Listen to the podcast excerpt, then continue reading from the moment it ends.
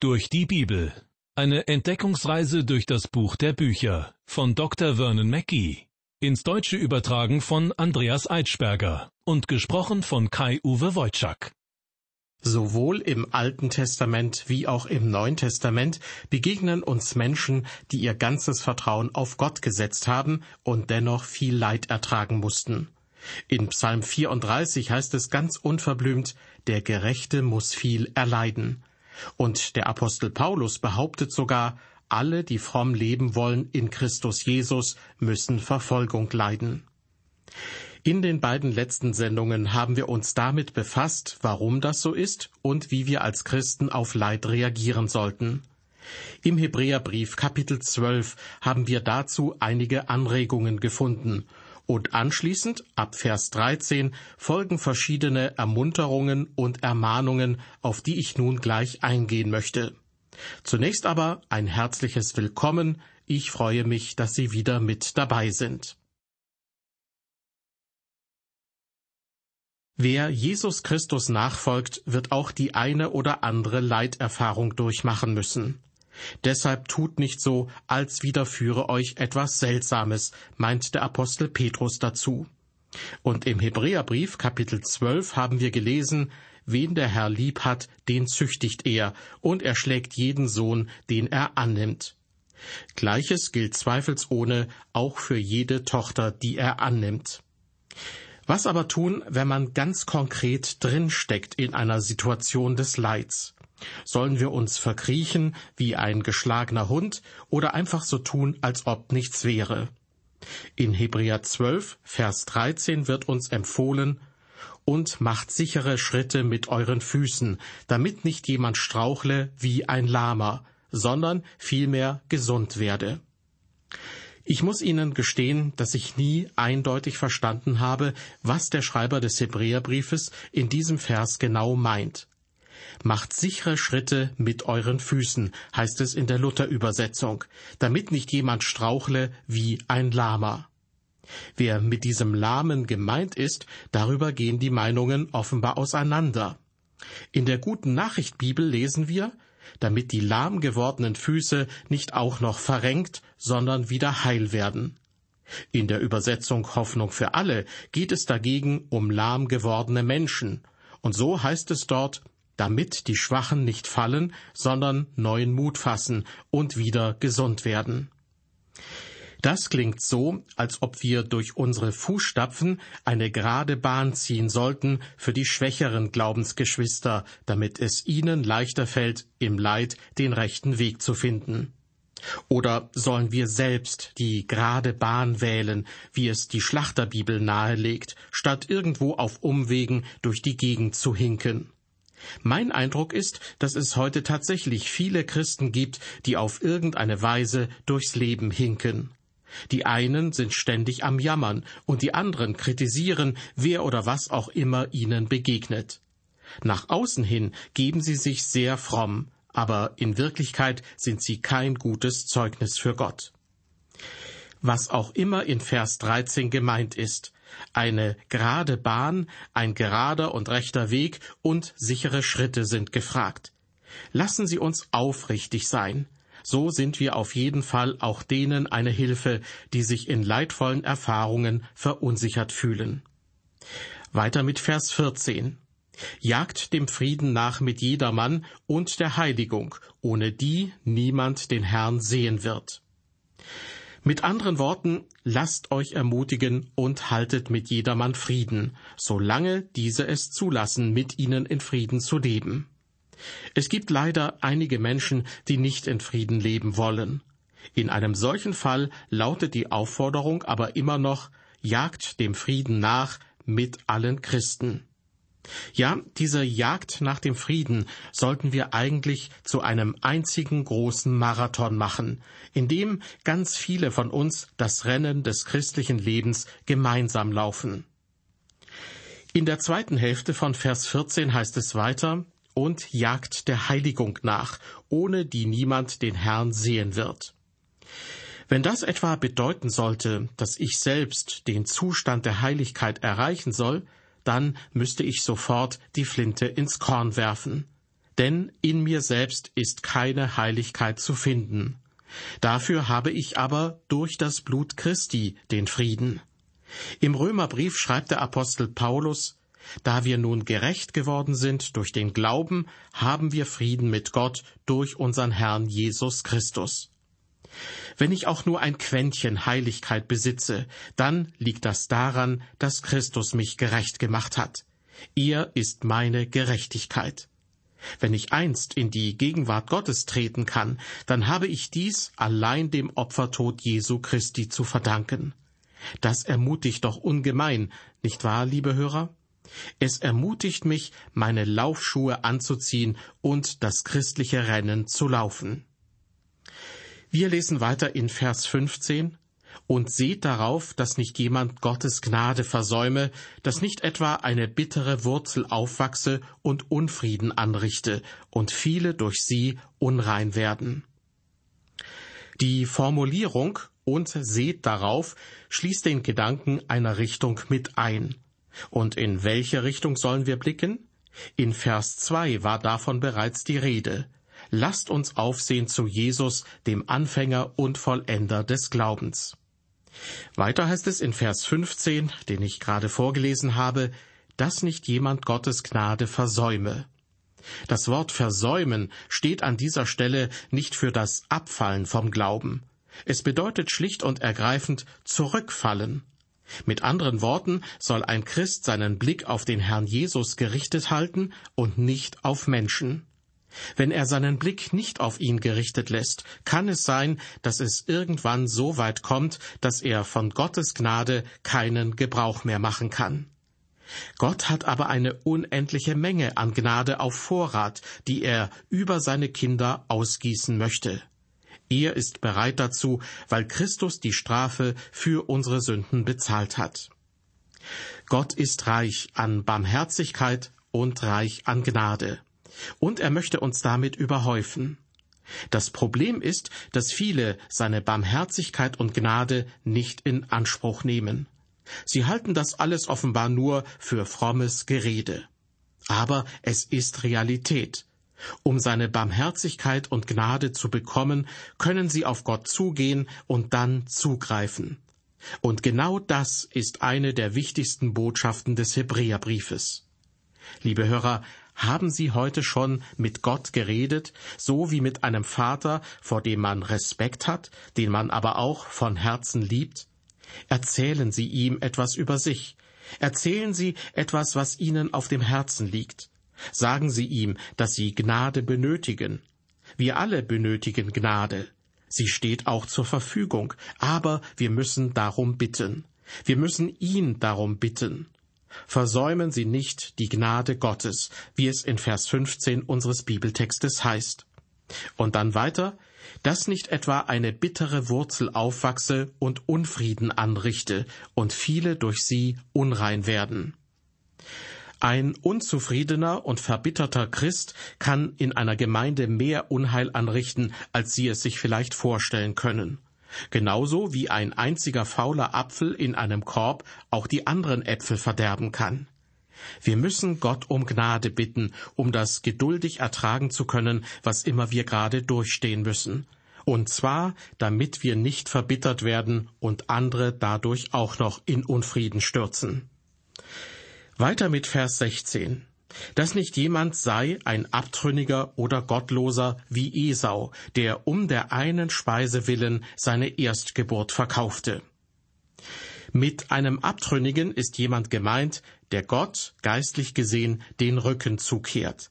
Es besteht die Gefahr, sich von Gott abzukehren und sich den fleischlichen Dingen zuzuwenden. Das könnte fast alles sein, was mit dem Fleisch bzw. der Welt zu tun hat.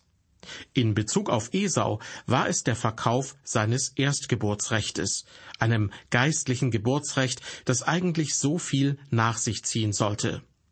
Hätte er es geschätzt und behalten, wäre Esau in der Ahnenlinie gewesen, die letztendlich zum Messias führte.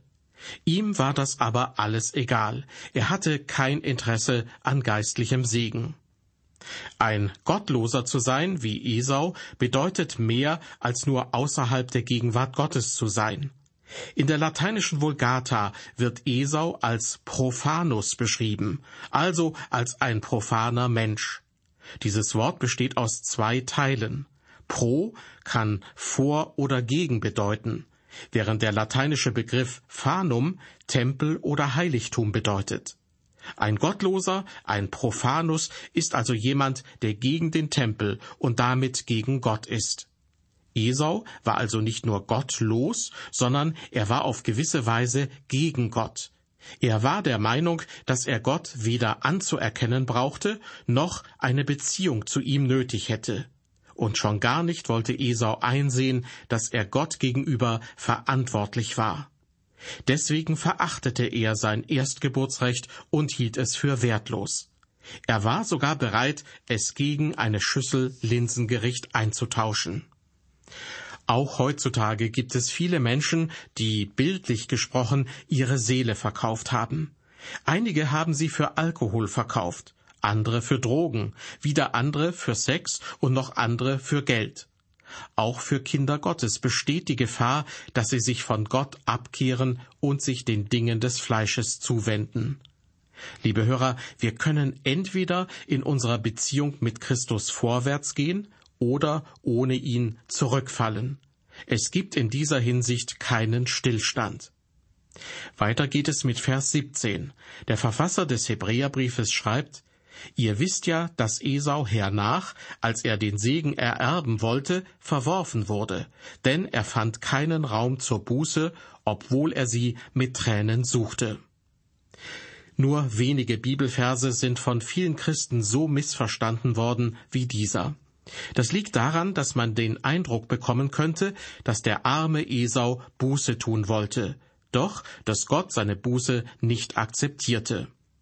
Der Schreiber des Hebräerbriefes drückt aber etwas ganz anderes aus. Esau verachtete sein Erstgeburtsrecht, stellte aber später fest, dass mit diesem Recht ein Erbe verbunden war.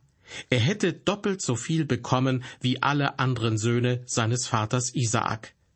Esau war also meines Erachtens sehr an materiellen Dingen interessiert. Deshalb heißt es hier, dass er die Buße mit Tränen suchte.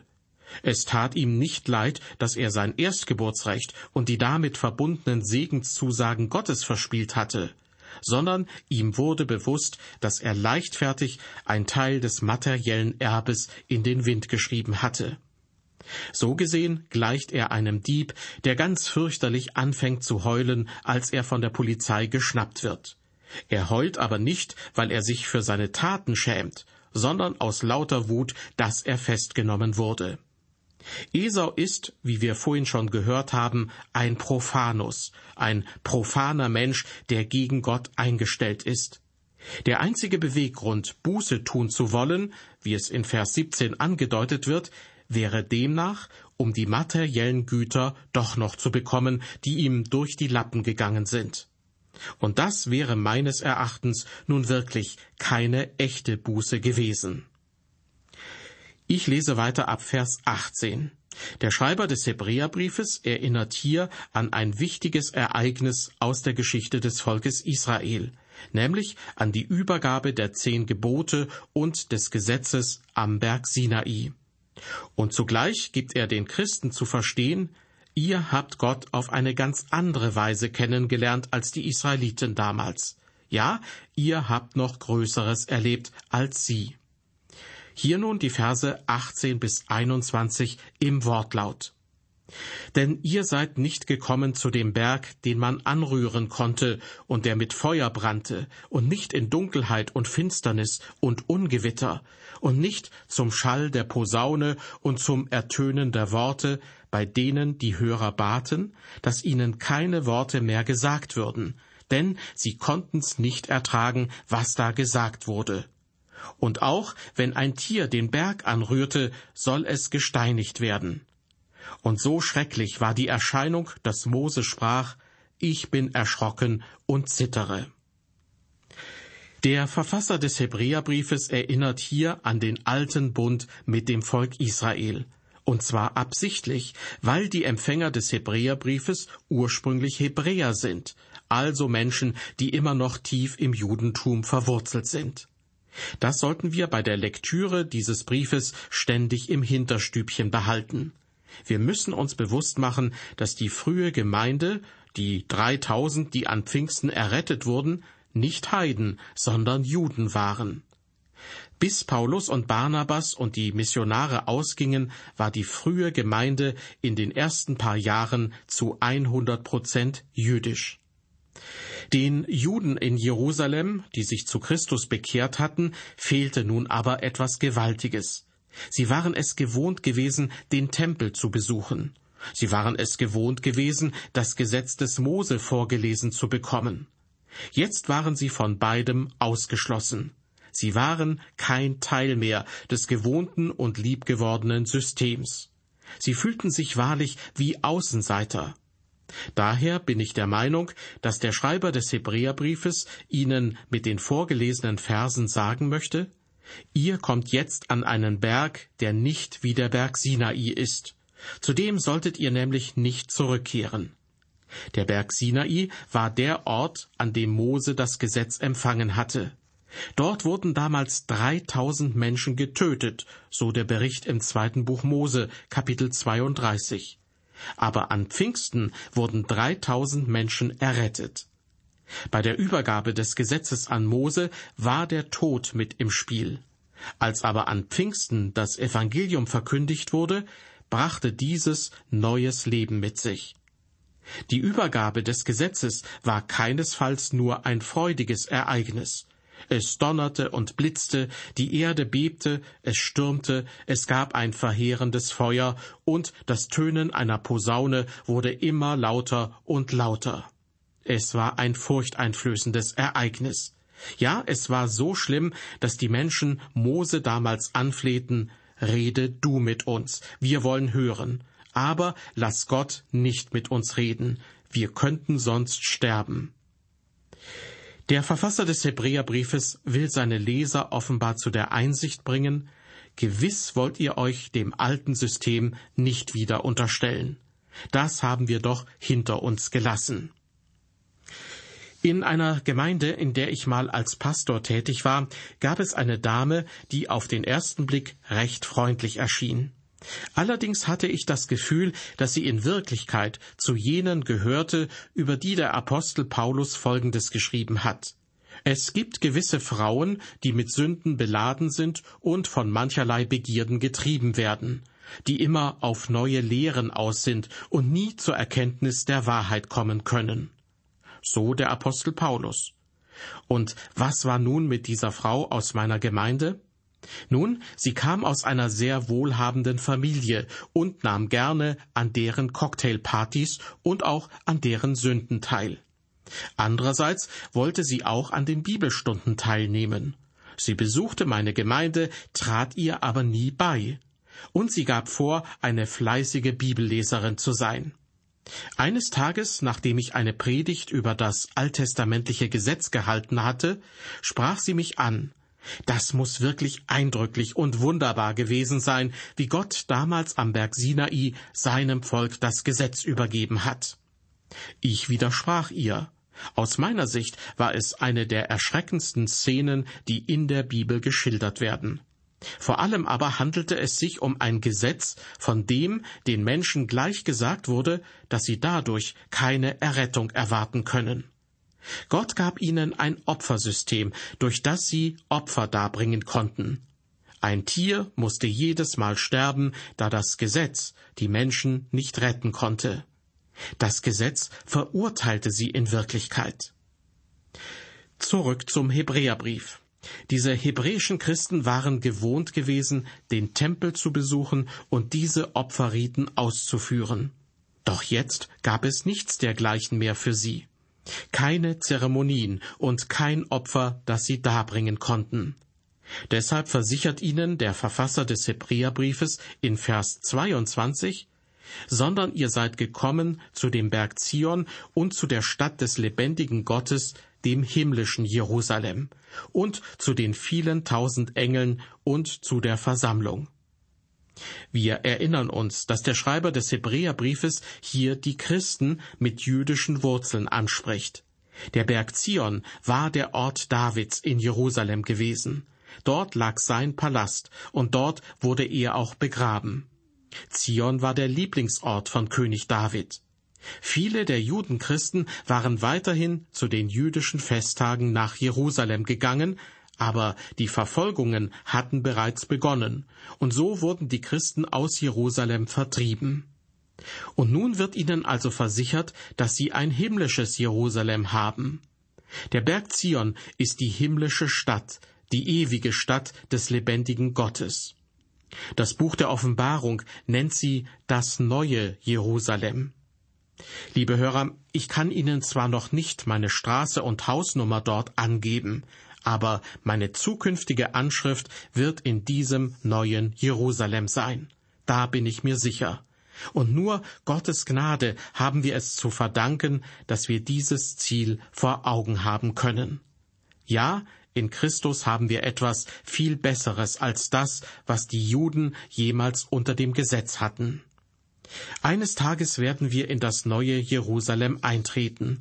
Und zu den vielen tausend Engeln, heißt es in Vers 22 unseres Bibeltextes. Das Buch der Offenbarung malt uns eine atemberaubende Anbetungsszene vor Augen. Diese Szene durfte Johannes in einer Vision sehen und von ihr berichtet er uns. Ich möchte das gern einmal mit meinen eigenen Worten wiedergeben. Johannes erzählt voller Staunen, Dort gibt es eine große Anzahl intelligenter Geschöpfe. Zehntausend mal zehntausend dürften es wohl sein.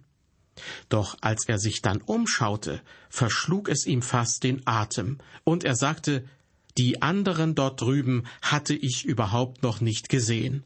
Das sind so viele, dass kein Mensch sie zählen kann. Und damit meinte er die Boten Gottes. Wir nennen sie Engel.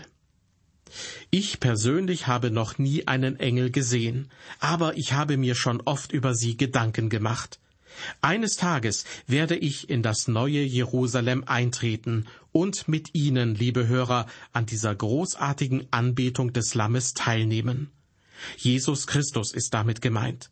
Und all diese Engel werden auch dort sein. Nur allzu gerne möchte ich mich mit einigen von ihnen unterhalten denn leider war mir dieses Vorrecht bisher versagt. Manchmal begegnen mir Menschen, die behaupten, einen Traum oder eine Vision gehabt zu haben, in denen ein Engel mit ihnen redete.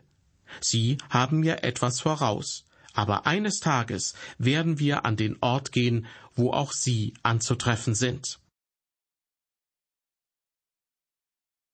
Der Schreiber des Hebräerbriefes deutet immer wieder an, wie schwer es manchen Christen damals gefallen ist, ihre jüdische Vergangenheit hinter sich zu lassen. Schon am Anfang des Briefes haben wir davon gehört, dass zum Beispiel das Darbringen von Opfern zur Zeit des Alten Testaments völlig in Ordnung und sogar geboten war. Aber seitdem Christus ein für allemal am Kreuz gestorben ist, wäre das Darbringen von Opfern schlichtweg Sünde weil sein Opfer damit herabgesetzt würde. Im zuletzt gelesenen Abschnitt aus dem Hebräerbrief, Kapitel 12, wird deutlich, wie leidenschaftlich der Verfasser des Hebräerbriefes um die Christen wirbt. Er schreibt ihnen, Ihr habt Größeres erlebt als die Israeliten damals am Sinai, als sie das Gesetz erhielten. Ihr dürft zum himmlischen Berg Zion kommen und in die Stadt des lebendigen Gottes. Das ist das himmlische Jerusalem, wo ihr Gott zusammen mit seinen vielen tausend Engeln bei einem großen Fest anbeten werdet.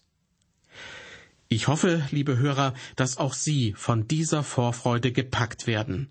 Ich wünsche Ihnen Gottes Segen und verabschiede mich bis zum nächsten Mal.